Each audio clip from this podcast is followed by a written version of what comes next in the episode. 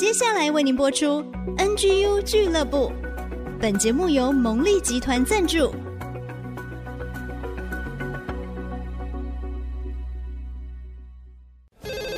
开拓职场的视野，体会家庭的影响，陪你一起找到唯一，成为自己的第一，迎向改变的瞬间。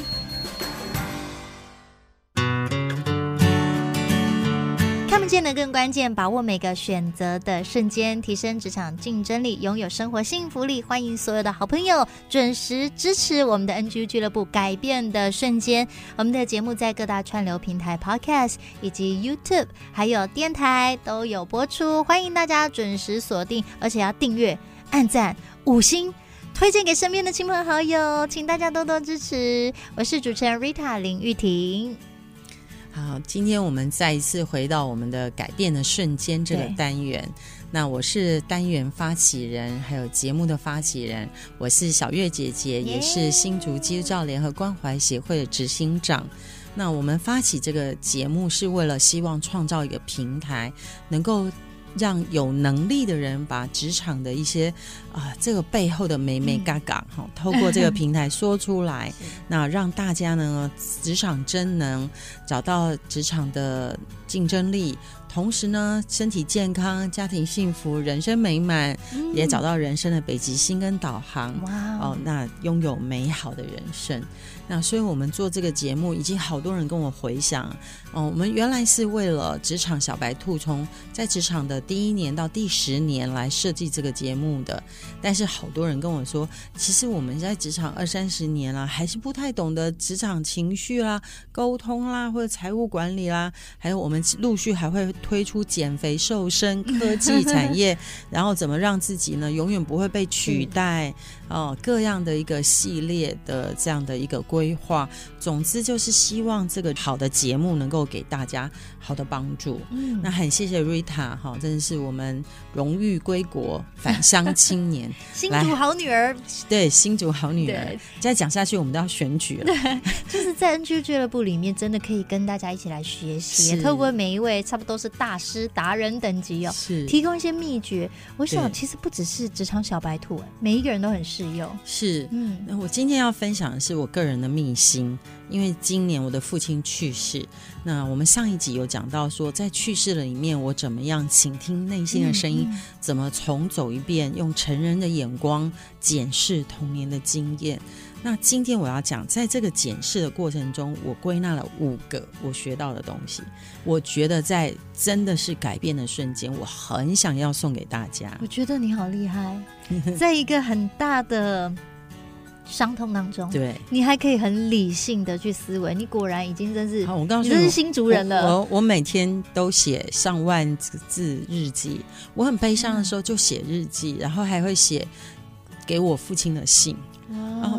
在写的时候，一开始是想要写真心的对他的感谢，然后就开始写。可是写到后来就忍不住，因为那封信是我自己看嘛，没有真的给他，所以我就忍不住说：“哎，其实我就想起很多悲伤的回忆，包括我跟他冲突那些蝗虫吃掉的岁月。”我就很诚实的去写这些信，然后我真的是灵感大爆发。我告诉你，我写了好多教案。然后包括很多亲子课程、很多管理课程、领导课程等等。然后我去巡回演讲，大家都觉得很有帮助。那我从这些课程里面归纳五个原则。第一个原则就是，呃，我觉得回转向小孩很重要。嗯。但是因为我是用成人经验去看我小孩童年的经验，所以在当你回转向小孩跟做小孩子闹小孩子脾气是不一样的。回转向小孩就是。回去一颗单纯的心，重新去想我的人生。因为当我看到我父亲去世，真的很悲伤。你自己所爱的人就这样烧成骨灰了，然后就捡骨，就那么。我知道你也有重大三三个，你生命中很三个重要的人去世，我我知道。那那在整个整个这个重大失落的过程中，我觉得哇，人生就是这样哎，最后就是这样。然后我们要一个一个把它捡去捡进去骨灰坛的时候。我突然对自己的人生也有一个很深的提醒啊、不要用对价关系来看我的生命，就说你给我薪水，我才要做这件事；我去上班是为了领一份薪水，那太廉价了。我的人生太廉价，我一定要回转向小孩，有个单纯的心来看我的人生。什么是善良？什么是施比受更为有福？然后什么是让我的生命是真的有价值的？好，这是第一个回转向小孩。第二个离开惯性思维，因为父亲的去世。让我打乱了我所有的步伐。一月三十号还进办公室跟我们家小编开会，开开工新春感恩聚会，我还请他们吃东西、买礼物给他们，然后跟他们说：“哎，今年的行事历啊，大方向、大目标。”然后我每一个月都有空时间是要回去看爸爸的。然后现在等我爸爸去世，我就拿着我的行事历垂泪啊。我怎么跟你有一模一样的经历？真的，我觉得好伤痛哦，那个内心就觉得无法接受啊。那这些事情怎么办？我本来人家请我演讲，我都说这些时间绝对不可以用，因为这神圣不可侵犯。那是我跟我父亲约会的时间。结果哇，就我把那个上半年我空下来，本来要跟我爸爸约会的时间，都拿去走一遍，就是以前跟爸爸住过的家。然后走一遍的时候，我发现有一件事：离开惯性思维。我没有一直在上班的轨道，工作、家庭、娘家这三样事就是我我的人生全部。可是我终于有时间，我觉得是爸爸送我一个礼物，让爸爸走了以后，我终于有时间留白。那我真的好好的去沉思、去面对的时候，我离开这个惯性思维，我走跟平常不一样的路。我做跟平常不一样的事情，整理出很多新的功课。那第三就是练习澄清事实。好，就是我们都很有剧本呐、啊，人家怎么样按你一个按钮，你就被踩地雷就生气，或者是说你就觉得说，哎，你跟我说这句话一定是因为你要什么，就是、心里很多的小剧场，对，这样情绪就会不好啊。对，就习惯了。那我其实常教别人，哦，我也透过父亲这段时间去世的日子里面，不断的练习澄清事实。因为家里有这么重大的事，所以有很多沟通。所以在很多的沟通里面，我觉得我自己有很多的演练。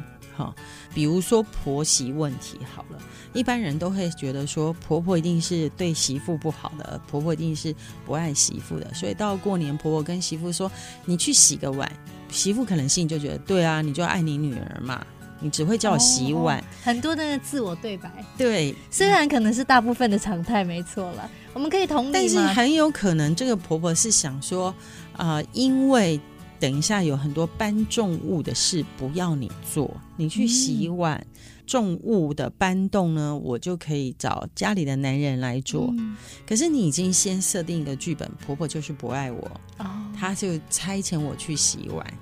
那你先设定这个剧本，你的回应跟你的脸色会创造这个剧情，一直往你心里的暗示去。哎呀，对，就是，所以我们不能有那个惯性我，我们很容易完成心里的脚本。嗯，好，我们常常觉得说，呃，我就是可怜的。所以有一个研究显示。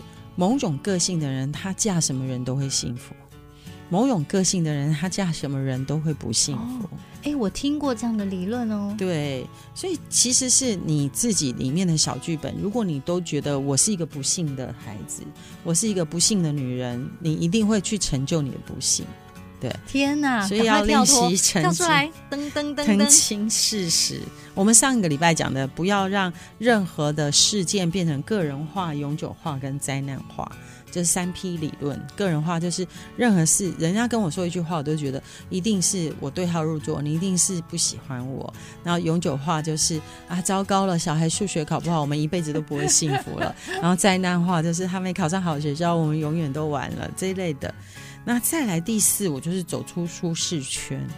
父亲去世以后，使我必须去面对一些事情，面对一些挑战，面对一些我以为我的排行一定不会需要去做的事。那没想到我去做的时候，我离开舒适圈，我就发现我里面的勇敢，跟我到底我要坚持什么，我的价值观是什么，我更在乎的事情是什么。那个走出舒适圈，使我创造了很多新的可能性。那第五就是父亲去世，让我明白要完成心愿清单实在太重要。你知道吗？我因为这样去看多年没有见面的朋友，哇！我就想说，每一次都在我的 list 上面嘛，啊，这是我很看重的朋友。我们在两个人都在读书的时候就是朋友了，在还单身的时候就是朋友。那他因为是外交部一直外放，所以他外放很多国家，那我们就聚少离多。而且你要知道，当年连 email 都很麻烦，都很难呢、以前是拨接电脑嘛，所以他不断的为国家在打仗，去出国外放啊。去各种国家为我们征战，让台湾能够平稳的过生活的时候，我跟他就很聚少离多。我们好不容易见面，我都在跟他说：“我一定会去看你，我一定会去看你。”那时候发现说了多少年都没去。那父亲去世，我就觉得人生实在很短暂，我一定要马上去。要运动这件事也是一样，要去做某件事一样，你就是想。想很容易，要去做很难。你要启动，要有行动啊，真的。所以你知道吗？我在网络上按下那个机票的时候，我还想说：我确定我真的能够出国这么多天吗？然后我觉得要去做，嗯、呃，买机票，要去划位，要去决定哪几天要去做这件事，然后要去做护照，其实是比较难的。真的要自己一个人啊！我自己，我一平生第一次自己一个人出国，哇！我就自己，然后呢，去一个语言不通的地方，我就这样子上了飞机，去一个我从来没去过的地方，好棒哦！语言完全不通，然后去之前还跟他们开会，跟我们家小编开会，然后跟他们说飞机在等我，我来不及了，我要赶快出门了。然后其实是按下那个付款键比较难。真正踏上旅程不难，你好棒，掌声鼓励。你想象说语言不通很难，排行程去一个你没有去过的地方，其实那些都不难，最难的就是你要空下那几天。对，你要决定要下定决心，把所有事情都排开，把所有的会都开完。我前一天只睡三个小时。去飞机上再睡啊！对对对对对，我就是上飞机就睡。我就是去之前把所有事情都做完，然后，所以我觉得是下定行动最难。哇，真的要去做不难，是，所以要有一个决心啊，就是在那个瞬间。运动也是这样，你要按下去，还要付钱，对，还要把时间排开。对，但是你会完成你的心愿清单，可以跟最好的朋友见面，对，可以完成一件你觉得说。我一定要做的事情，这是最重要，这是一个价值。我跑去拥抱他，跟他说：“你辛苦了，谢谢你为台湾打拼了三十年，而且身为我最好的朋友，我要跑了，因为他刚好换一个国家新上任。我说我一定要为你陪你走这个新上任的旅程。太感人了吧？那个国家我去的比他更多，他还不知道哪个那个国家。我说要走一圈才了解这个国家的次文化。我说给你听，因为你太忙了。”哇，然后我们两个就深谈到凌晨三点，又没睡就回来，回来又跟我们家小编他们开会，我就跟他们说，我昨天晚上根本没睡，因为我要跟他告别嘛。我不是去那个国家观光，我真的就是去看我的好朋友。然后两个人就相约，等到他六十五岁退休回来，我们一起过我们的老年生活。我们两个一起聊我们要怎么过老年生活，下一代就交给你这样子。谢谢黎爸爸留给你的礼物，真的，真的都是黎爸爸留下来的礼物，才给我这个勇气。不然我每天就忙了，我就每天就坐在办公桌前，就永远接不完的电话，永远做不完的事，然后你就一直惯性反应。然后因为黎爸爸使我有一个很强烈的决定。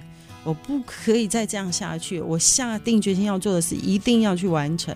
是有的时候，我们好像需要一个很大的撞击，才会让我们哦，对对对，重新对焦，找到新的方向。